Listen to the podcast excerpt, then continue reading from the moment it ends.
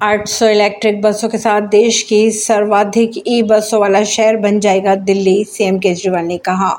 दिल्ली के मुख्यमंत्री अरविंद केजरीवाल ने मंगलवार को 400 नई इलेक्ट्रॉनिक बसों को हरी झंडी दिखाने के बाद कहा कि दिल्ली की सड़कों पर अब कुल 800 ई बसें दौड़ेगी और यह देश का सर्वाधिक ई बसों वाला शहर बन जाएगा। उन्होंने ये भी कहा कि ई बसों के लिए केंद्र सरकार ने कुल 417 करोड़ की सब्सिडी दी है।